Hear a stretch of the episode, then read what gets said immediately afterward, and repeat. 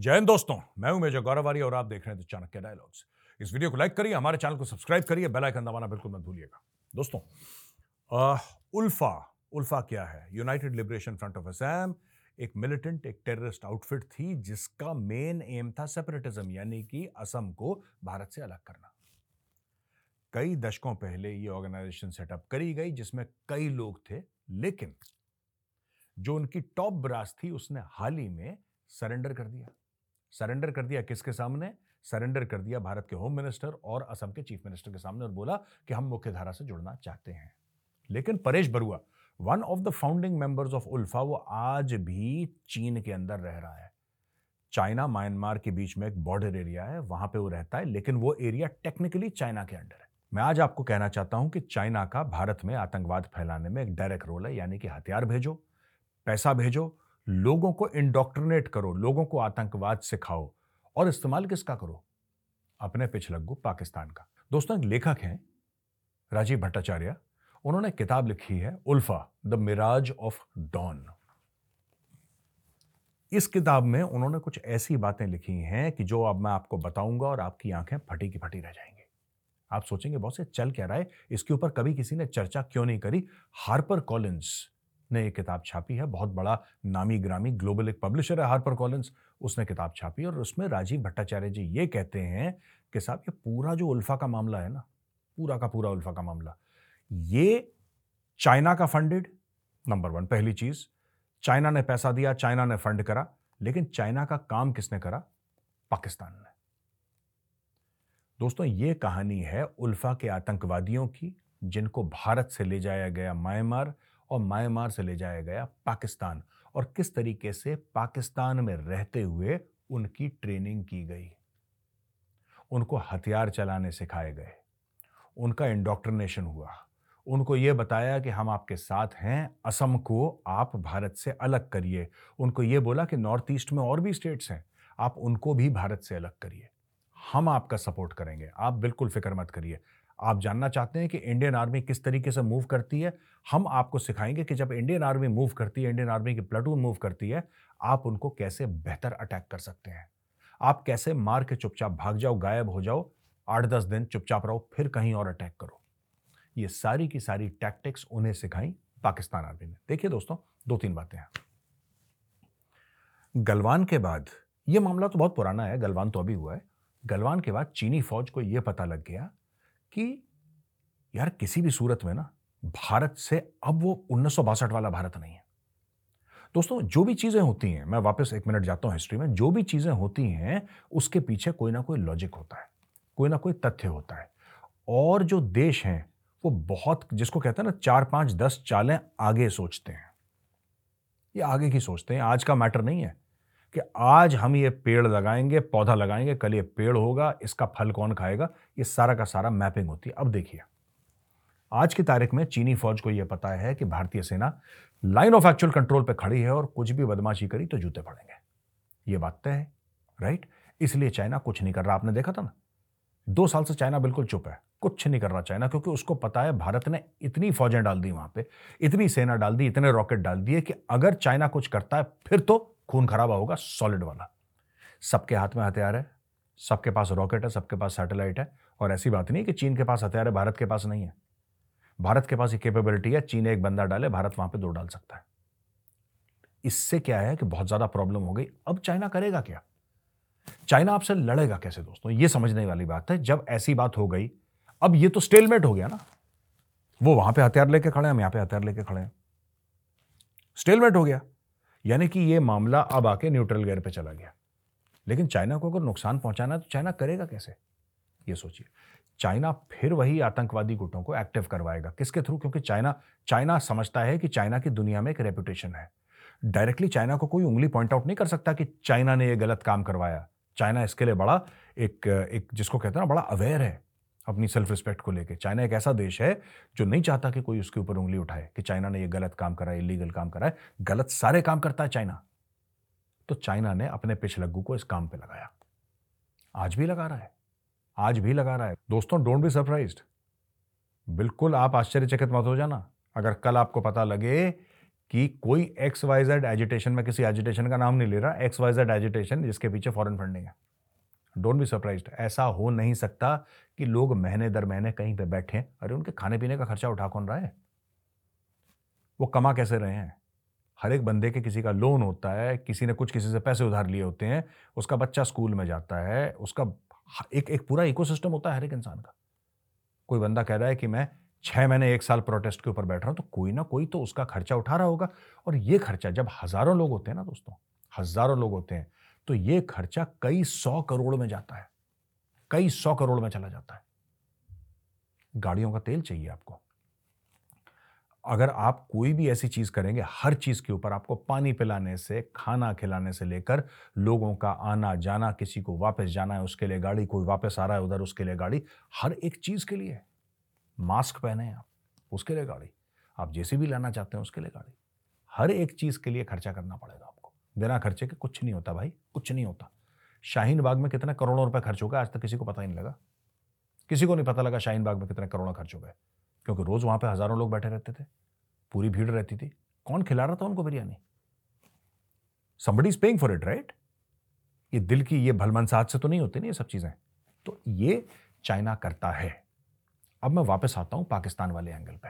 तो दोस्तों स्टोरी ऐसी हुई कि पाकिस्तानी आईएसआई ने कुछ उल्फा की लीडरशिप को उठाया, कुछ लोगों को उठाया और बोला कि चलो पाकिस्तान, हम तुम्हें ट्रेनिंग देते हैं।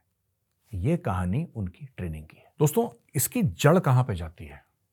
आपको सबसे पहले, जब भी कोई चीज़ होती है ना, आप ये पूछे कि क्यों? किसने किया वो इंपॉर्टेंट नहीं है, उसने क्यों किया ये इंपॉर्टेंट है? अगर आपको क्यों पता लग गया, फिर सारे पत्ते आपके सामने खुल जाएँगे। बात है 1992 की। नब्बे, इक्यानबे, बानबे, वो वाला टाइम वो वाला टाइम पूरी दुनिया के लिए बड़ा उथल पुथल वाला टाइम था। रूस, सोवियत रूस, एक सुपर पावर टूट रहा था और उसके पंद्रह देश बन गए। वही वक्त था जब भारत में कश्मीर के अंदर आतंकवाद शुरू हो गया। वो वक्त था जब खालिस्तानी आतंकवादी बसों से हिंदुओं को निकाल निकाल के मार रहे थे पंजाब में। वो वक्त था जब भारत में एक स्थिर सरकार नहीं थी एक मिलीजुली सरकार थी कोलिशन की गवर्नमेंट थी। भारत में पॉलिटिकल जिसको कहते हैं कि स्थिरता उस वक्त नहीं थी। एक और बात इंडियन आर्मी काफ़ी हद तक बिज़ी थी ऑपरेशन पवन श्रीलंका में। माहौल आप समझ गए? Political uncertainty at the centre मिलीजुली सरकार, इस पार्टी ने उसको सपोर्ट करा, ये प्रधानमंत्री बने, वो राष्ट्रपति बने, ये ये सब तो दोस्तों समझ गए ना माहौल? यानी कि राजनीतिक अस्थिरता सेंटर पे भारत में। ऑपरेशन पवन चल रहा है श्रीलंका के साथ, वहाँ से रोज कैजुअलिटीज आ रही हैं। ठीक है जी? वहाँ पे कश्मीर में आतंकवाद खुल के सामने आ गया। रोज गोलियाँ, रोज रॉकेट चल रहा है वहाँ पे। पंजाब में खालिस्तानी आतंकी हिंदुओं के ऊपर रोज फायरिंग कर रहे हैं, मासूम लोगों को बसों से निकाल के मार रहे हैं। ये उन दिनों की बात है दोस्तों। पाकिस्तान को लगता है कि एक और मौका है। जनरल जियाउल हक की famous policy bleed India with a thousand cuts Ziaul Haq की पॉलिसी क्या थी दोस्तों? उसकी पॉलिसी ये थी कि एक साथ मत मारो। एक शरीर में हज़ार छोटे छोटे कट लगाओ। छोटे छोटे घाव दो शरीर में। वो शरीर क्या था? वो शरीर था भारत। और जयाउल हक जो पाकिस्तान का डिक्टेटर था, उसने ये एक स्कीम बनाई, उसने पॉलिसी बनाई अंडर ऑपरेशन टोपाक और ऑपरेशन टोपाक के तहत सबसे पहले वो अफ़गानिस्तान गए। जहाँ पे उन्होंने मुजाहिदीन खड़े करे, जहाँ पे उन्होंने सोवियत रूस के खिलाफ लड़ने के लिए अपने मदरसों से ये आतंकवादी पैदा करे। आज भी पाकिस्तान के मदरसों से आतंकवादी पैदा होते हैं। दूसरे लेवल पे वो आ गए कश्मीर। तो दोस्तों, ये एक माहौल था bleed India with a thousand cuts और इस थाउज़ेंड कट्स की पॉलिसी में हम पंजाब की बात करते हैं, हम कश्मीर की बात करते हैं। आज तक थाउज़ेंड कट्स को लेकर कभी किसी ने असम के बारे में बात करी। लेकिन दोस्तों, ये कहानी असम की है। 91 92 में पाकिस्तानी आते हैं और उल्फा की लीडरशिप को ले जाते हैं पाकिस्तान। और वहाँ पे उनकी ट्रेनिंग हो जाती है शुरू। दोस्तों, पहले तो होता है वहाँ पे पाकिस्तान में इनकी मीटिंग्स कि कैसे करेंगे, क्या करेंगे, लॉजिस्टिक्स कैसे होंगे, किसको कितना पैसा देना है, कौन मोटिवेटेड है, कौन अपनी जान पे खेल सकता है। तो दोस्तों, ये ग्रुप्स हैं, मैंने इनके नाम यहाँ पे लिख रखे हैं। ULFA NDB F B L A ये पीपल्स लिबरेशन आर्मी ये भी नॉर्थ ईस्ट की है एक। ये वो वाला नहीं है चाइना वाला ये दूसरी है पी एल ए और ए ये सारे के सारे। तो कहने की बात है कि सिर्फ़ उल्फा नहीं, और भी आतंकी संगठन मिलिटेंट संगठन नॉर्थ ईस्ट के, पूर्वी उत्तर भारत के, इनको ले जाया गया पाकिस्तान और इनको लगातार दर लगातार वहाँ पे इनकी ट्रेनिंग की गई दोस्तों। और इनका फोकस क्या था? बॉम्ब बनाना सोफिस्टिकेटेड टेक्नोलॉजी इस्तेमाल करना आईडीज बनाना किस तरीके से आप बूबी ट्रैप कर सकते हैं। मैं आपको छोटी सी बात बताता हूँ यह भी पाकिस्तान ने आतंकवादियों को सिखाया था कश्मीर में।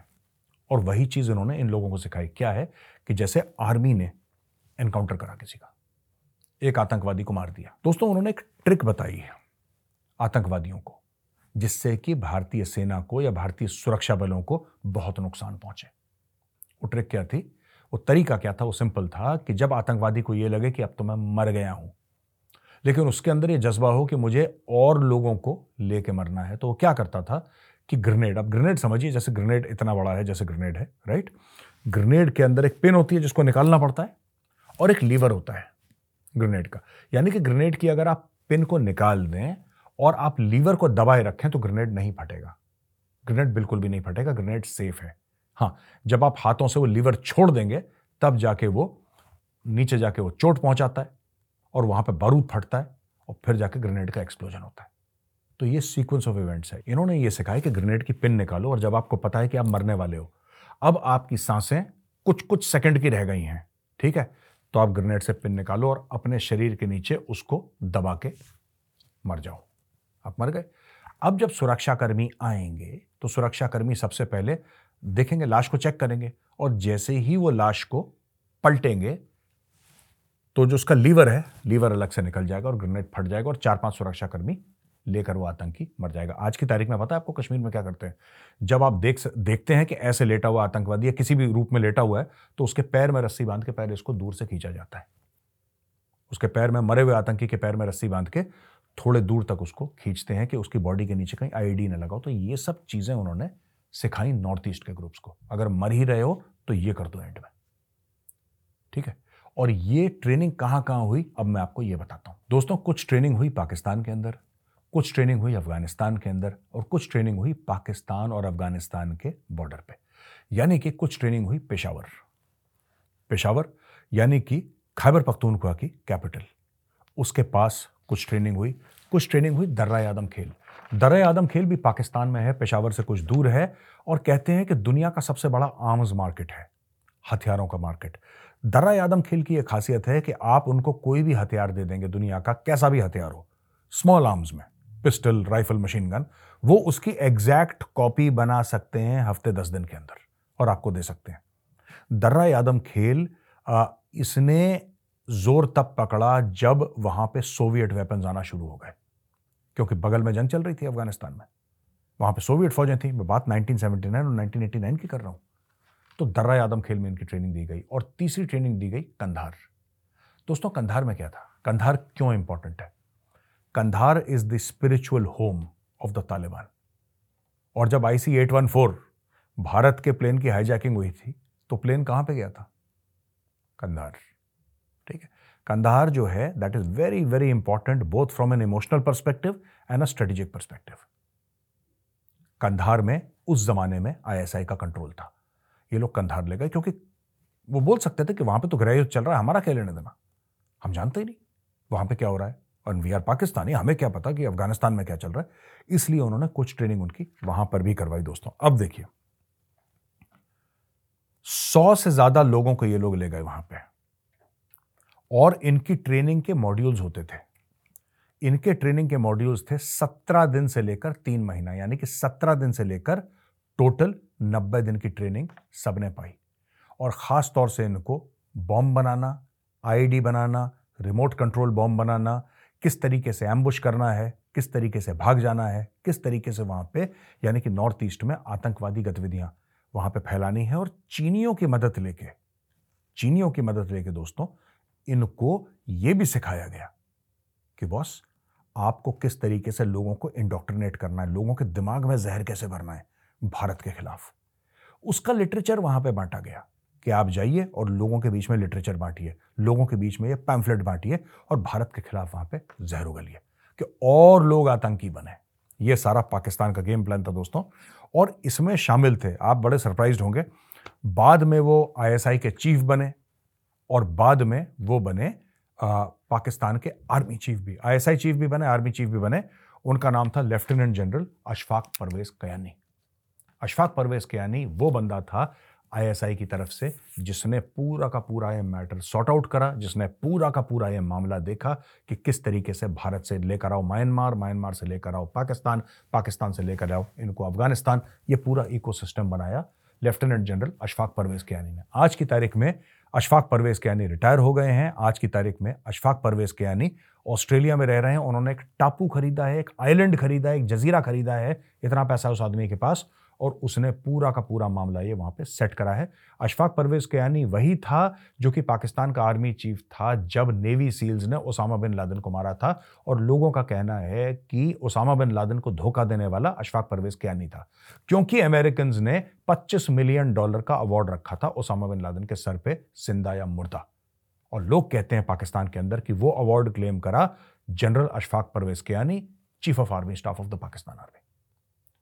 तो दोस्तों, ये आज का जो पूरा द चाणक्य डायलॉग्स था, मैं चाह रहा था आपको ये बात बताऊँ इस किताब के बारे में। और, ये जो किताब है, ये दर्शाती है किस तरीके से भारत दुश्मनों से घिरा हुआ है। एक तरफ़ चीन, एक तरफ़ पाकिस्तान, इनमें इतनी हिम्मत नहीं कि आमने सामने ये ठाठा करें भारत के साथ। लड़ लो सामने नहीं तो ये ऐसे काम करते हैं राइट किसी डिजिटल न्यूज़ ऑर्गेनाइजेशन को पैसे देने, किसी मीडिया हाउस को पैसे देने। कैसे देते हैं मीडिया हाउस को पैसे? आप देते हैं अपने प्रोडक्ट की एड चला के। मीडिया हाउस का रेवेन्यू ऐड होता है। ये चाइनीज़ करते हैं राइट और फिर ये पाकिस्तान की मदद लेके पूरे इकोसिस्टम में जहर डालते हैं। ये किताब आप ज़रूर पढ़िएगा, आपको बहुत मज़ा आएगा दोस्तों।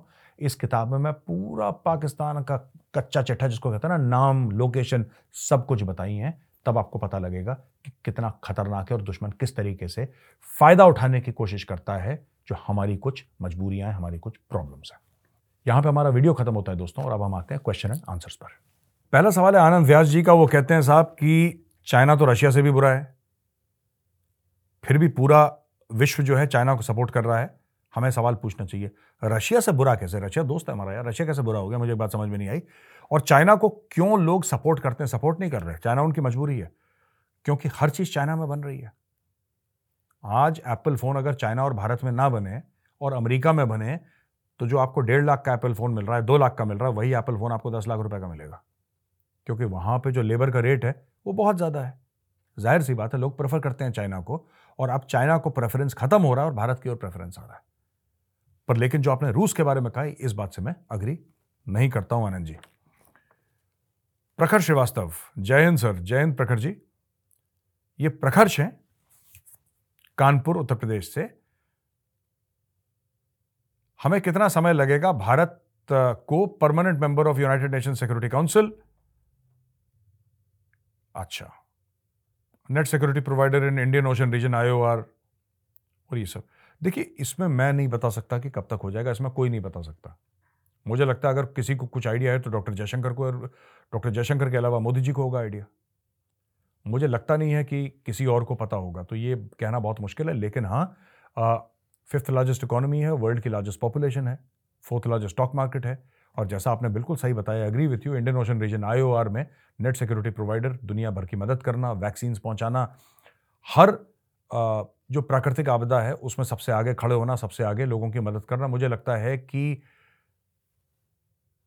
ये चीन की हट है चीन की स्टबननेस है। जिसकी वजह से भारत वहाँ पर नहीं आ रहा, वरना बाकी सारे के सारे देश शामिल रशिया यूके यूएस फ्रांस सब चाहते हैं। लेकिन उनके कानून ऐसे हैं कि भाई you know everybody should be this thing agreeing और इन अग्रीमेंट परमानेंट मेंबर्स तभी जाके कोई अंदर आ सकता है तो फिर चाइना के ऊपर प्रेशर डालने वाली बात है। ज्ञानदीप सिंह जी हैं, ये कहते हैं कि जैन मेजर साहब, Jain Gyandeep ji our army is upgrading the UB area Uttar Bharat area की बात कर रहे हैं to a full fledged corps please give info about how this action is done some info about different areas देखिए, ये अभी it's too soon इसमें कई साल लग जाएँगे, ऐसे नहीं होता है तो इसमें क्या होता है? इसेंशियली जो स्टैटिक कोर है ना, या कोई एक जगह उनका कोई खास काम है, अब आप उनको एक प्रॉपर कोर की तरह तो इसमें एट एवरी सिंगल लेवल आपका इलाका क्या होगा?